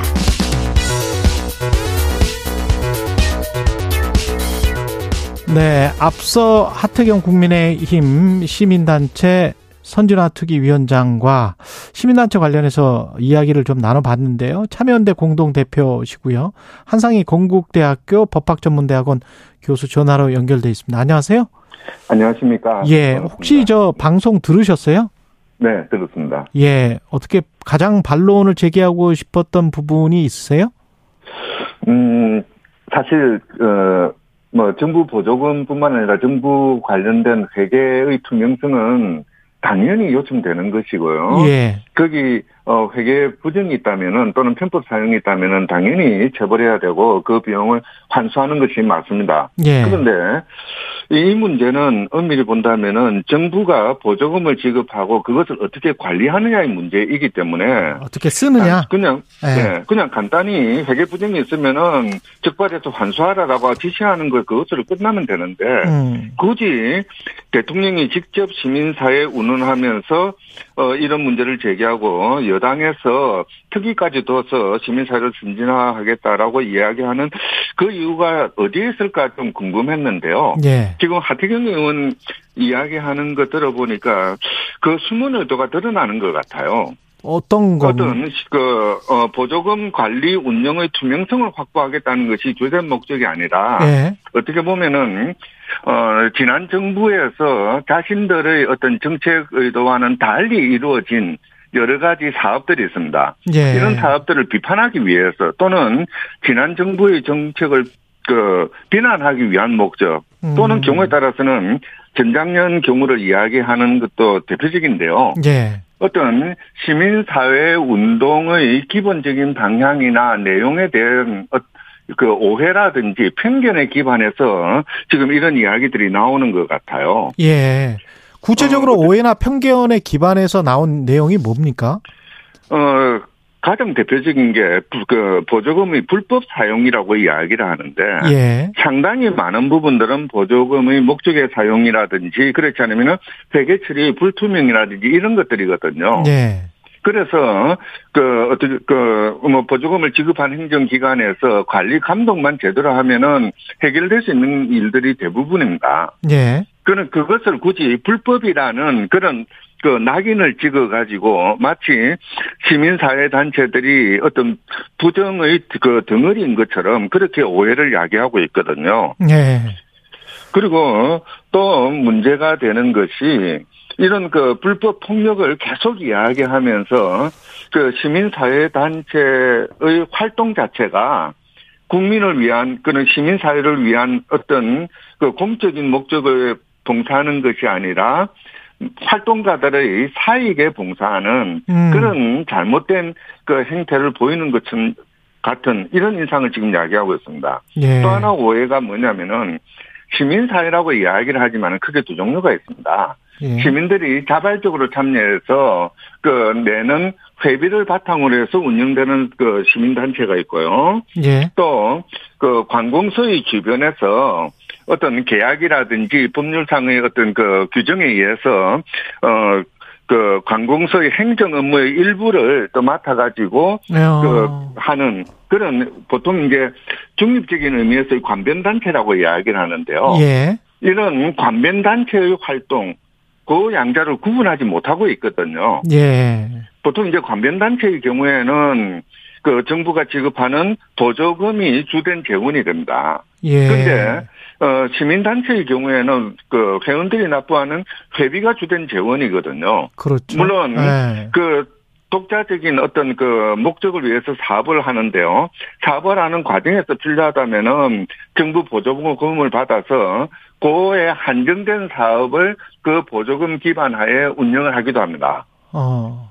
그렇다면은 이 양자를 조금 구분해서 이야기를 해야 되는데 전혀 구분되지 않은 채, 예. 그 뭡니까 통괄적으로 뭐 실제 말로 도매금으로 그냥 시민단체라고 규정하면서 거기에서 마치 큰 불법이 일어나고 있는 양 이런 식으로 이야기를 하고 있거든요. 그 관변 단체도 시민단체라는 그 테두리 안에 있는 겁니까? 비영리 민간 단체? 보통 예. 비영리 민간 단체 뭐 이렇게 규정되는 그거는 법률적인 용어고요. 예. 그 시민단체라고 하면은 주로 시민들의 자발적인 참여에 기반해서 이루어지는 그 그렇죠. 단체들을 이야기를 합니다. 예. 뭐 예를 들어서 그 새마을 운동본부라든지 뭐 예. 자유총연맹이라든지 예. 사실 정부 보조금의 상당히 많은 부분을 가져가는 예. 이런 기구들 또는 어 각종 복지 시설이라든지 음. 뭐그 뭡니까 요양시설 같은 또는 문화단 그 시설 같은 뭐 이런 것들은 우리가 시민단체라고 이야기하지 않거든요. 거기 그 단체들 아까 자유총연맹 이거는 법정 단체라고 아까 하태경 의원이 말하던데 교수님은 그러니까 이 단체들이 관변 단체 이렇게 정의를 하시는 거예요? 그렇죠. 아. 그러니까 그게 뭐 이제 관변단체라는 말에 조금 그 뉘앙스, 그 소극적인 뉘앙스가 들어가 있긴 합니다만은 예. 저는 중립적인 의미에서 중립적인 그러니까 의미에서 행정, 국가 행정 업무를 보조하는 또는 보좌하는 그렇군요. 국가 주변에서의 그 단체들 예. 그걸 관변 단체라고 생각을 하거든요. 예. 이런 단체들 그러니까 정부의 보조금이 주된 수입원으로 이루어져 있는 단체와 회원들이 회원이 그 회비가 주된 수익원인 단체는 구분할 필요가 있다는 필요가 거죠. 있다. 왜냐하면은 예, 예. 그 이제 제가 말씀드리는 관변 단체는 그 사업이 정부 사업하고 직접 연결이 되어 있습니다. 그렇죠. 반면에 시민 단체의 경우에는 독자적인 어. 그 회원인 시민들로 구성되는 독자적인 사업 목적을 가지고 있거든요. 그래서 오히려 관변 단체의 회계랄지 이런 것들 사업을 더 투명하게 뭐 검증해야 된다 그런 말씀이신가요? 그렇죠. 뭐 아. 그쪽이 그 국가 재정의 상당 부분이 들어가는 만큼 예. 이제 그런 쪽을 그 뭐 사업을 주관하는 행정 단위들, 행정 기관에서 예. 제대로 관리 감독만 하면 되거든요. 그리고 시민 단체를 그러니까. 그 기득권 이미 기득권이 됐다 이렇게 이야기를 하던데 거기에 관해서는 어떻게 생각하세요? 그 기득권이라는 표현도 잘못된 표현이죠. 예. 뭐 예를 들어서 참여연대나 경실련, 환경연합과 같은 그런 역사가 오래된 그 시민단체의 경우에는 기득권이 형성된 것이 아니라 국민들의 신뢰가 형성되어 있는 것이죠. 음. 그 참여연대나 경실련이 하는 활동의 상당 부분에 대해서는 많은 시민들이 지지를 보내고 또 거기에 협력하고 있거든요. 예. 그런 의미에서 참연대나 경실련의 사업은 시민사회의 영향력을 가지고 있습니다. 예. 이것을 기득권이라는 개념 또는 권력이라는 개념으로 설명하면은 그동안 우리 사회가 일구어왔던 그 이제 어 공공 영역의 그 활성화 또는 뭐 민주화 그 성과들을 부정하는 일이 되는 것이 되겠죠. 그 집권 여당 쪽에서는 시민단체 그다음에 세금 유형 이거의 이미지를 같이 이제 어, 놓고 싶어 하는 것 같은데 어떻게 보십니까 이런 것들은? 아니요, 뭐 세금 유형이 있다면은 예. 당연히 그것은 적발해서 처벌하면 되는 것입니다. 또는 예. 그 세금 부분을 환수하면 되는 것이죠. 예. 문제는 그런 그 세금 유형이나 또는 그뭐 세금 유형보다는 대부분 회계 불투명이거든요. 예. 그런 부분들이 전 시민 단체의 그, 그 과학 업보인 양 아. 이런 식으로 이야기하는 게 문제라는 거죠. 실제 나온 거는 0.5%밖에 안 되는데. 네. 예. 사실 그 뭐 거꾸로 이야기를 하자면은 음. 예를 들어서 어 참여연대가 계속 지금 요구를 하고 있는데 예. 대통령실 용산 이전에 관한 비용에 대한 감사 결과 공개 안 하고 있거든요. 그런 거는 공개 안 하면서. 검찰총장 특수활동비 공개하라고 했는데 대부분 판결이 나도 아직도 공개하고 하고 있지 있습니다. 않습니다. 예. 또는 알겠습니다. 교수님 다 끝났습니다. 네. 예, 시간이 다 네. 되세요. 예. 네. 한상희 법학전문대학원 교수였습니다.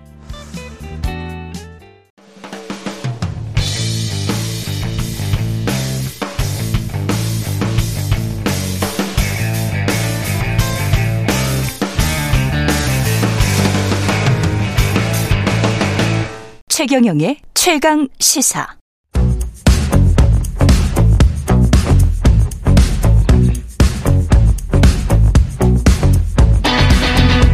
심리로 들여다보는 세상 이야기.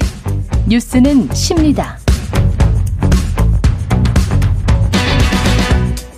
네, 정치, 경제, 사회 등 우리 사회 다양한 이슈를 심리학적 관점에서 풀어보는 시간입니다. 최경영의 최강시사 뉴스는 십니다. 아주대학교 심리학과 김경일 교수 나와 계십니다. 안녕하세요. 안녕하세요. 예. 오늘은 금요일인데, 예. 오늘 주제가 또 몰입이네요, 몰입. 오, 몰입. 예, 몰입. 네네. 금요일까지 일에 몰입하시는 분들이면 훌륭한 직장인들일 것 같고요. 예. 어, 네, 뭐. 그렇겠죠? 네. 근데 네. 왜 저렇게 똑바로 쳐다보십니까? 당신은 안 그런 것 같은데 아니, 아니, 하시면서. 이 몰입과 관련해서도 사실은 요즘에 심리, 심리 뭐 심리를 통해서 뭐 인간의 뇌를 공부하면서 자신이 자기 개발하고 싶은 사람들이 굉장히 많은 것 같아요. 음, 음, 음. 네, 네, 네. 그래서 이 몰입이 유용한 어떤 수단? 이라고 음, 음, 생각해서 음, 관련한 유튜브 영상이랄지 이런 것들 굉장히 많은 것 같던데. 어, 당연히 저도 이제 그런 흐름들을 느끼고 있고요. 그렇죠. 네. 있죠. 주기적으로 네. 주기적으로 우리 사회가 아, 내가 몰입하지 못한다라는 것을 느끼고 있기 때문에 예.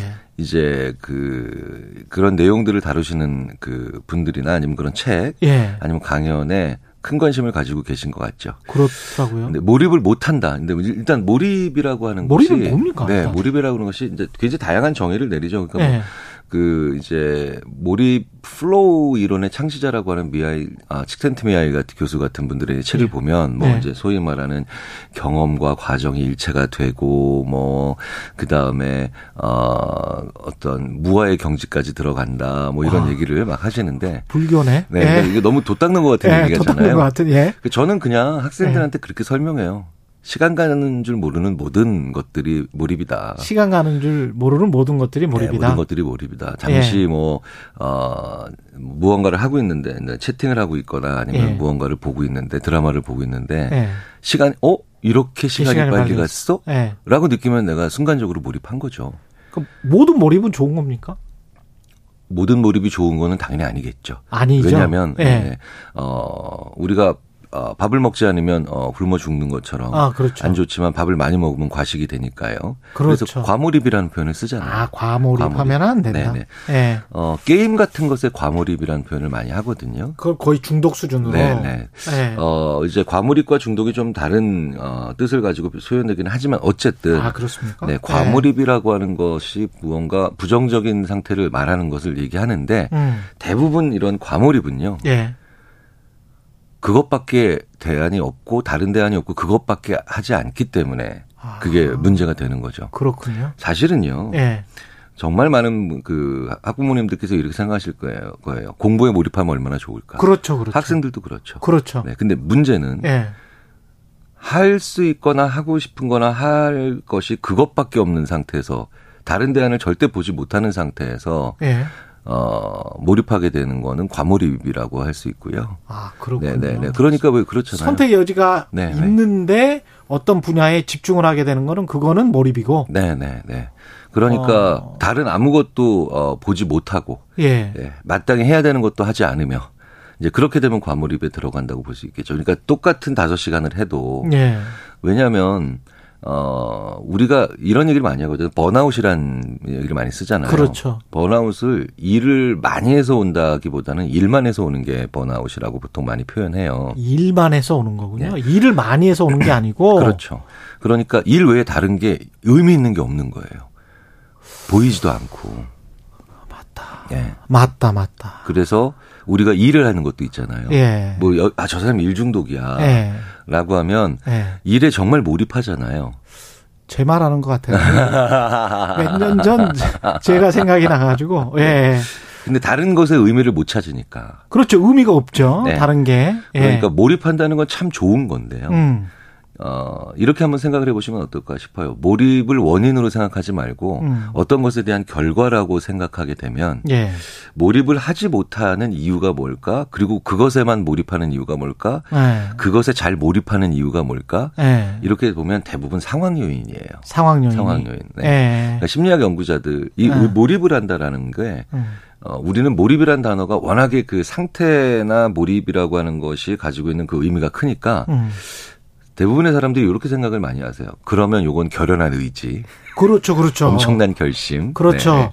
혹은 뭐, 어, 굉장히 거대한 어떤, 어, 뜻, 이런 음. 것이 몰입을 하게 만든다라고 생각을 하는데요. 네. 그것보다는 네. 내가 무언가에 잘 몰입하는 그 상황적, 그 상황적 단서들을 잘 찾으시는 게 굉장히 좋아요. 여건이나 환경도 네네. 중요하다. 그러면서 네. 그런 자기 자신을 약간 좀 객관화해서 보면, 보, 봐야 그럼요. 좋은 몰입으로 갈 수 있겠네요. 네, 그럼요. 네. 그러니까 어 저는 왜 게임을 이렇게 많이 하죠? 음. 라고 하면 한 번씩 잘 뜯어내 보면 돼요. 언제 주로 게임을 하고 어떨 때 주로 게임을 하고 음. 누구와 주로 게임을 하고 마치 육하 원칙에 의해서 예. 네. 그 육하 원칙에서 한 두 개 정도를 살짝 게임을 하지 말자라고 생각하는 것보다는 육하원 측에서 그 두 가지를 바꿔봐요. 먼저 게임과 무관하게. 네. 그러면 의외로 내가 다른 걸 하고 있는 경우가 되게 많습니다. 네. 그러네. 왜 그거 있잖아요. 네. 드라마나 이게 mobile device로 드라마를 드라마나 아니면 네. 내가 좋아하는 콘텐츠를 보잖아요. 음. 그런데 아주 심각한 상태가 아닌 이상은 음. 유난히 그걸 보기 좋은 때가 있어요. 음. 예를 들자면 제 주위에는 어떤 분이 있냐면 분식집에서 혼자 아, 김밥에 라면 먹고 있을 때 주로 보는 드라마가 있대요.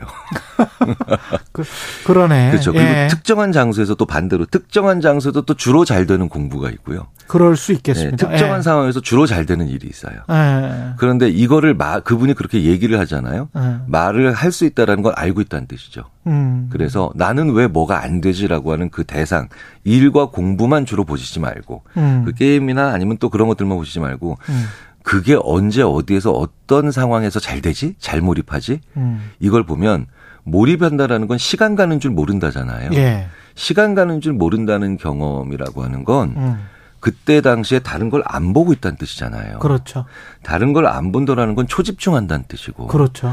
그러면 같은 시간 동안 그 공부나 그 일을 해도 훨씬 더 결과가 좋다는 거죠. 그렇죠. 그럼 그 결과가 좋다라는 것에 무엇이 생기냐? 제일 좋은 건 일이 어. 잘 되고 공부가 잘 된 것도 중요하지만 음. 나 자신을 신뢰할 수 있죠. 음. 내가 나를 볼 때 괜찮잖아요. 음. 몰입의 경험이 많은 분들은요. 그분의 책이나 강연을 봤을 때 음. 어, 굉장히 자신감이 있어요. 그래서 셀프 에스티비라고 하는 게 확 올라가는 자존감이 네, 확 네, 올라가는구나. 네, 네. 그래서 그분들을 네. 어 그런 과정에 대한 이해 없이 보면 아, 저분이 약간 근자감인데? 뭐 이런 네. 생각이 들 수도 있는데 그분들이 그런 자신감을 가질 수 있었던 이유 중에 하나가 몰입되는 몰입이라고 하는 것의 결과가 가지는 선순환 구조에 이제 자기 자신의 느낌을 믿는 거죠. 아. 믿을 수가 있어요. 아, 이거 맞아. 네네. 내 느낌이 맞아. 뭐 네네. 이런 생각이네. 근데 그 이렇게 몰입이 잘 되는 사람들이 있는 반면에 뭐 취준생이나 그 자녀를 둔 학부형 같은 경우에 내 아이는 왜 저렇게 산만할까? 뭐, 뭐, 집중을 못할까? 이때는 몰입보다는 집중이라는 단어가 나을 것 음, 같습니다만 음, 음, 이 집중을 좀 잘하게 할 수 있는 방법은 없을까요? 음, 아까 금요일까지 계속 일에 몰입하는 사람들은 대단하다 이렇게 말씀하셨잖아요. 예. 군대에서요 음. 이런 얘기 많이 합니다. 수요일 날 전투 체육이 있는 주와 없는 주가 정말 다르더라. 아, 네, 수요일 오후에. 예, 네, 그러니까 예. 월요일 화요일 날 열심히 근무를 하다가 예. 수요일 날 오후에 전투 체육을라는 게 하면 이제 부대에 있는 모든 간부 병사들이 그날 그렇죠. 오후에 이제 즐겁게 이제 운동을 예. 하잖아요. 예. 그럼 참 일주일 잘 간다.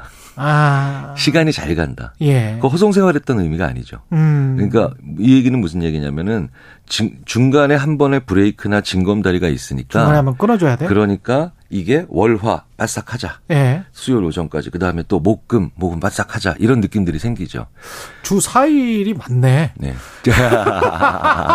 이야기를 듣다 보니까 우리가 몰입하고 집중해서 주 4일 일하는 게 훨씬 더 생산성이 높아질 것 같은데? 저는 어떻게든 예. 어 그런 시간들을 좀 줄여 나가는 게 필요해요. 그러니까 아. 계속 계속 월화수 목금 뭐 이렇게 스트레이트로 가서 일을 하잖아요. 그렇죠.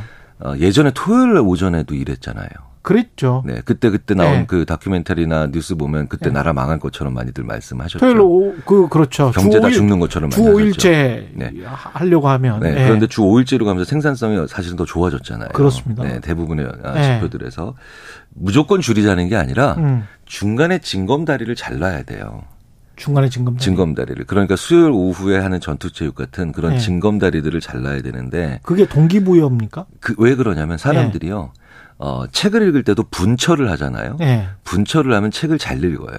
아, 백과사전 맞다. 같은 사이즈를 만들어 놓으면 맞다, 맞다. 네, 이게 감당이 안 되는 거죠. 네. 공부 잘하는 애들 그 참고서 같은 거 막 이렇게 챕터별로 장별로 다 자르잖아요. 네, 네. 네. 그러니까 몰입한다라는 것의 가장 첫 번째가 보면 네. 어떤 상황에서 어떤 어 맥락에서 음. 오 요건 될 것 같은데 음. 라고 그 일을 약간 만만하게 보는 아. 거대하게 느끼지 않고 만만하게 볼 수 있는 그런 심리적 상황이 있어요. 그렇군요. 네네. 예. 그거를 잘 아는 사람들이 있죠. 예. 연구실에서 연구실에서 어떤 일을 하면은 참 만만해 보일 때가 있고 하면 될 것 같고. 예. 그 다음에 또 집에서 어떤 일을 할 때 보면 또 하면 될 것 같은 일이 있거든요. 예. 저 같은 경우는 그게 논문과 칼럼이죠. 아. 그러니까 반대로 그래서 연구실에서 칼럼은 진짜 안 써집니다. 그렇죠. 네, 엄두가 안 나요. 안 될 것 같아요.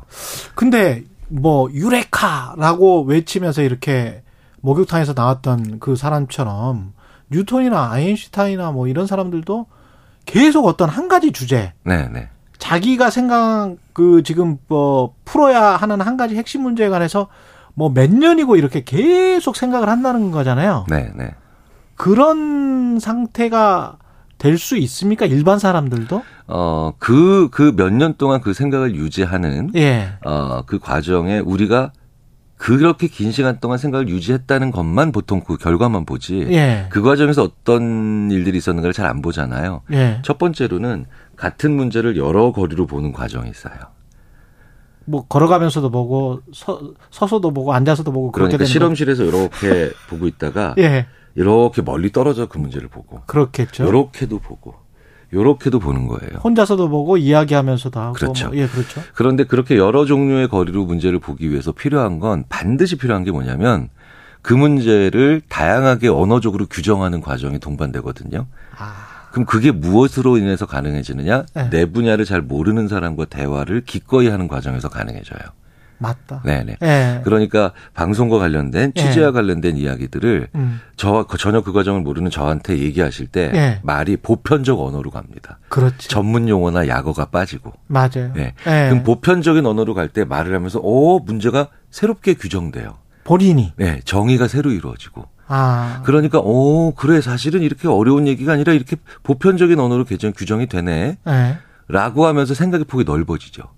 그러면 그 옆에 친구한테라도 잘 모르는 친구한테라도 자꾸 자기가 알고 있는 거 고민하고 있는 거를 말하는 습관을 가져야 되나요? 그렇죠. 내 분야를 전혀 모르는 사람에게 음. 내 분야의 일이나 내 분야의 이슈를 얘기하는 습관이나 그런 아, 생활이 있으면 음. 용어와 약어를 쓰지 않으면서 보편적인 언어로 그 사람에게 내 문제나 이슈를 설명하고 네. 그 과정에서 생각의 폭이 넓어지죠. 그러네. 그러니까 생각의 폭이 넓어진다는 건 좁지 않으니까 생각을 유지하기가 좋아져요. 그러네요. 네. 네. 그래서 이 지구상에 뭐 아인슈타인, 뭐 뉴턴 네. 수많은 사람들은 막 그 동네 마, 뭐 마트에서 뭐 캐시어 하시는 분들, 뭐 그다음에 뭐 소방대원 분들, 뭐 아니면은 뭐 전혀 다른 분야에 있는 분들과 늘 끊임없이 자기에 관련된 그렇죠. 얘기들을 하거든요. 네. 그러니까 보편적인 사람들과 대화를 안 하고 음. 이 문제는 우리끼리만 해결할 수 있어. 그거는 라고 하면 네. 몰입도 되지 않지만 음. 폭넓은 사고가 유지되지 되지 않으니까 생각의 유지도 힘들어요. 이슈를 유지하기. 이게 오늘 몰입뿐만이 아니고 학습을 배운 그렇죠. 것 같아요. 학습법. 네, 네. 학습법. 노노웨의 학위 시습지 불용여로화 뭐 이런 이야기 있지 않습니까? 음, 음, 네, 네. 때때로 익혀야 된다는 그 말씀을 하시는 그렇죠. 거예요. 그러니까 문득 문득 음. 계속해서 어, 그리고 생각의 그 분야에 머무를 수 있는 사람들의 특징이 바로 뭐냐? 예. 다양한 사람들과 그 문제에 대해서 얘기해 본다. 어. 소소하게. 그 과정에서 몰입을 위한 아주 좋은 바탕이 이루어집니다. 그래서 준비가 된 상태에서 확 하고 들어갈 때 들어갈 수 있게 돼요. 신경수님이 지금 몰입 중입니다. 이런 말씀하셨고요. 2095님 이 코너에 과몰입하는 건 뭐 이러면서 크크 하셨는데 바람직한. 예, 바람직한 거죠. 이 정도 뭐 한 20. 근데 우리가 몰입의 그 시간 있지 않습니까? 네, 마지막으로. 네. 그거는 뭐 어떻게 생각하세요? 뭐 뭐 한 보통 사람이면 한 한두 시간 또는 10분 20분 어, 어떤 어때야 되는 겁니까? 어떻게 진단할 수 있는 거죠? 그분의 의지나 아니면 네. 결심보다는 네. 그래서 그 문제를 규정할 수 있는 언어의 종류가 얼마나 많으냐. 어. 그 문제에 대한 자기의 정의가 얼마나 다양하게 있느냐. 네. 그거를 가지고 몰입의 시간이 결정나는 것 같아요. 아. 네네. 자기가 정할 수는 없겠지 그렇죠. 참. 몰입이라는 걸. 자기 재료가 네. 적은데 어떻게 길게 몰입하겠어요. 그렇겠습니다. 그렇죠. 똑같은 걸 읽어도 내 정의가 많고 내 기존의 생각이나 관점이 다양하면 예. 몰입의 시간은 길어집니다. 알겠습니다.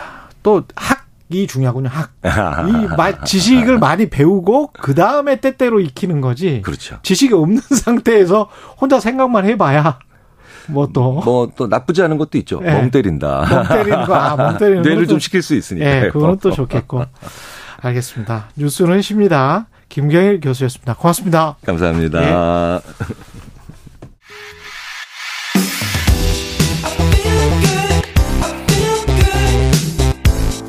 세상에 이익이 되는 방송. 최경영의 최강 시사. 네 조금 전 이탈리아와의 20세 이하 월드컵 준결승전 끝났고요. 우리 팀 이탈리아의 1대2로 석패했습니다. 박찬아 축구 해설위원과 경기 짚어보겠습니다. 안녕하세요. 안녕하세요. 예예. 총평을 좀 해주십시오. 정말 잘 했습니다. 우리가 아. 결승에 갔더라면 정말 좋았겠지만 그렇죠. 결승에 가지 못했다고 하더라도 우리는 음. 이번 대회 우리가 할 수 있는 모든 경기, 6경기를 모두 다 할 수 있게 됐고요. 예. 3, 4회전으로 가서 또 마지막 경기 한 경기 남아 있으니까 우리 예. 선수들 마음을 잘 추스려야 될 텐데 이탈리아 경기는 경기하기 전부터 정말 어려운 경기가 될 것이다라고 예상을 했었습니다. 예. 왜냐하면은 이탈리아는 지금까지 우리가 상대했던 팀 가운데 가장 약점이 적은 팀이었고요. 아 그렇군요. 그리고 또 우리와 스타일이 비슷한 측면이 있고 음. 그런데다가 이탈리아는 우리보다 하루를 더 쉬었습니다. 네, 아, 하루를 더 쉬었군요. 우리는 지난 경기 또 연장까지 가는 체력 소모가 심했잖아요. 예. 그래서 모든 것들을 고려해 봤을 때 정말 쉽지 않은 경기 될 거고 그래도 우리가 준비 잘하고 냉정하게 실수하지 않고 우리 기회를 잘 살리면 음. 네, 충분히 좋은 결과가 있을 것이라고 예상을 했는데 예. 마지막에 뭐 우리 선수들이 실점을 하면서 네. 올라가지 못했죠. 예. 뭐 그거는 좀 안타깝긴 하지만 그래도 2095님 말씀처럼 우리 선수들에게 수고했다고 말해 주세요. 이렇게 말씀하시던데 다 그렇게 응원의 마음을 전할 겁니다. 전반에서 이승원 선수가 페널티킥으로 골을 넣었는데 이번 대 두골 어, 4도움이면 이강인 선수랑 어깨를 나란히 한 거네요. 2019년에.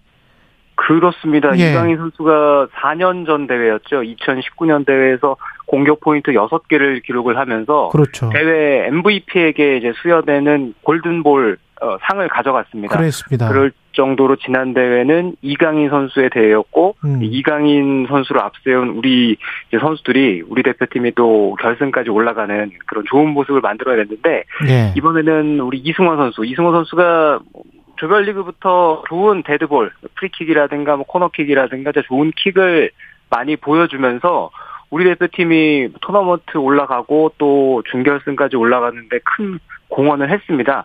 이 준결승 이번 경기에서도 우리가 이탈리아에게 선취골 내주면서 경기를 어렵게 출발을 했거든요. 예. 아, 그렇지만 곧바로 침착하게 페널티를 성공을 시키면서 동점 만드는 또 어, 좋은 모습을 보여줬고요. 예. 이승호 선수 중원에서 우리가 중앙 미드필더 뒤쪽에서 공격 시작할 때 플레이메이커 역할도 해주고 음. 그리고 또 허리에서 뭐 가장 첫 번째로 수비 저지선도 해주고 이번 대회를 빛냈던 우리 선수 가운데 한 명입니다.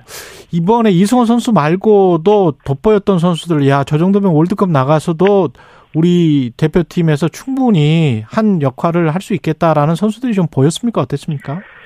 몇몇 선수들은 확실히 좋은 기량을 가지고 있다는 거를 보여준 대회가 됐습니다. 네. 조별리그를 치르면 치를수록 그리고 토너먼트 올라가서 경기를 뛰면 뛸수록 음. 배준호 선수 우리 이제 등번호 10번이었거든요. 네. 네 오늘도 이탈리아를 상대로 자기의 재능을 마음껏 펼쳐 보이는 성공을 했는데 음. 배준호 선수가 이번 대회를 아주 잘 뛰어줬고요.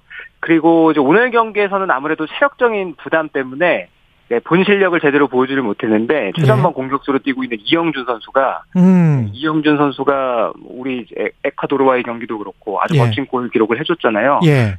이영준 선수도 뭐 신체 조건이라든가 실제적으로 190인가 그렇더라고요.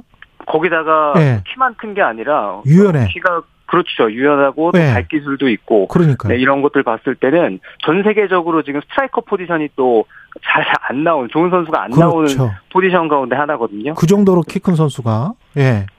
그래서 이영준 선수를 좀 지켜보시면 좋을 것 같습니다. 예. 이탈리아 경기력은 역시 뭐 뛰어났습니까? 이탈리아도 자신의 대로 경기를 잘했습니다. 근데 이탈리아도 가지고 있는 장점 잘 보여줬고 항상 이제 높이가 강점이 있다고 뭐 누누이 얘기를 했었고요. 그 음. 높이를 우리가 이제 어떻게 준비를 하느냐. 하지만 이탈리아도 후반에 좀 체력이 빨리 떨어지고 그러면서 수비가 흔들리거나 이런 장면들이 온다. 실제로 우리가 후반에 몇 차례 좋은 기회를 얻었었거든요. 예. 네, 우리가 골 결정력이 조금 더 살아날 수 있었으면은 우리가 하루를 더 쉬었으면 혹은 뭐 지난 8강전에서 연장까지 가는 아쉽네요. 그런 예, 체력 소모만 없었으면은 네, 우리가 훨씬 더 좋은 경기 했을 거고 결과까지도 바꿀 수 있지 않았을까 이런 못내 아쉬운 생각들이 많이 이제 들긴 합니다. 예, 우루과이하고 이스라엘 경기에서는 우루과이가 이겼죠 1대 0으로. 그렇습니다. 우루과이도 예. 전반은 이스라엘과 0대 0 무승부를 기록을 했는데요. 음. 후반에 이제 공격수 두아르테 선수가 결승골을 터트리면서 1대 0으로 극적으로 이겼어요. 그러면서 음. 우루과이가 먼저 결승에 선착을 했고 이탈리아와 결승에서 만나게 됐습니다. 그렇게 됐고 우리는 이스라엘과 그러면 3, 4위전을 하는데 이스라엘은 어떤 팀인가요? 이스라엘 원래 아시아에 있었잖아요. 예. AFC 소속으로 우리 대표팀이랑도 경기를 많이 하고 과거에 그랬다가 이제 유럽으로 그랬군요. 건너가서는 예. 두각을 나타내지 못했습니다. 네, 한동안 뭐 우에파 이제 가입 국가 가운데서는 축구를 잘하지 못하는 전력이 그렇게 강하지 않은 국가였는데 예. 최근 몇 년 사이에 이스라엘 축구가 많이 발전했어요. 그래서 음. 지금 국가대표팀도 성장세가 상당히 가파르고 대표팀의 성장세가 가파르다는 건 결국에는 밑에도 좋은 선수들이 많이 그렇죠. 등장하면서 뒤를 받쳐준다는 얘기잖아요. 예.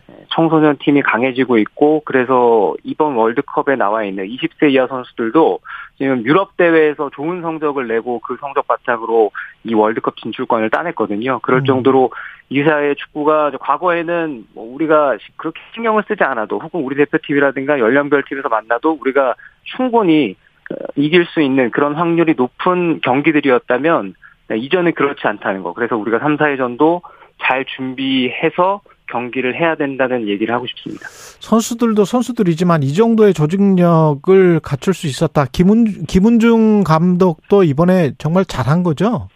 김은중 감독은 올바른 판단을 했다는 생각입니다. 우리가 예.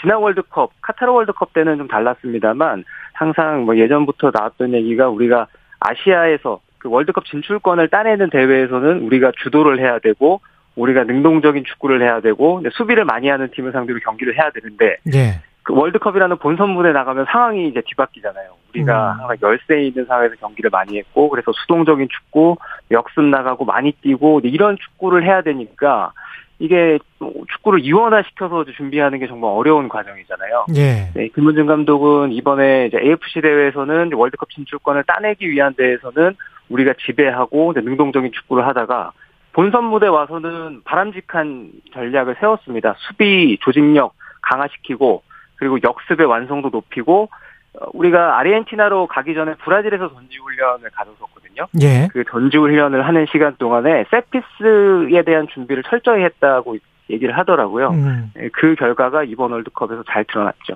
예, 여기까지 듣겠습니다. 박찬아 축구 해설위원이었습니다. 고맙습니다. 고맙습니다. 예. 8625님 대표 선수들 잘했습니다. 파이팅 이런 문자 보내주셨고요. 예, BTS 전국의 드리머스 듣고 계십니다. 최경련의 최강사 금요일 어, 방송 이걸로 마치겠습니다. 고맙습니다. 다음 주 월요일에 뵙겠습니다.